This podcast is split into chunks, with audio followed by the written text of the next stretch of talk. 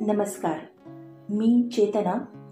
आज तुमच्यासमोर सादर करते खूप सुंदर कविता जी माझ्या खूप जवळच्या मैत्रिणीने लिहिली आहे. कवयित्रीचं नाव आहे गायत्री उत्पात आणि कवितेचं नाव आहे कटाक्ष. गेली युगे सरोनी तरी मी भ्रमात आहे.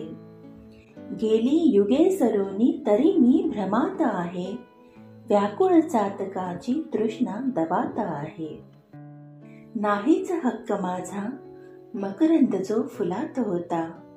नाहीच हक्क माझा मकरंद जो फुलात होता. गंधित होऊन दरवळण्याचे नशिबे भाकित आता.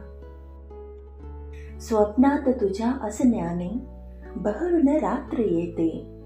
स्वप्नात तुझ्या असण्याने बहरून रात्र येते.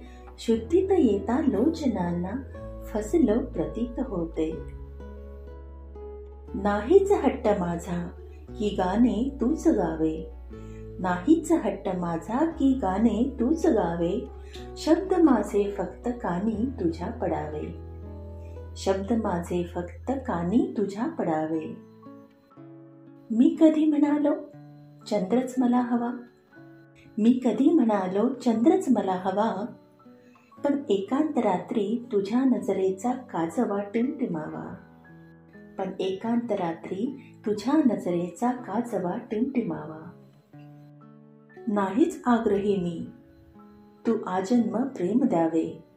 नाहीच आग्रही मी तू आजन्म प्रेम द्यावे. फक्त एक कटाक्ष तुझा अन जगणे कृतार्थ व्हावे.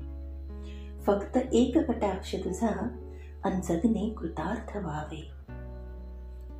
कविता कटाक्ष कवयित्री गायत्री उत्पात.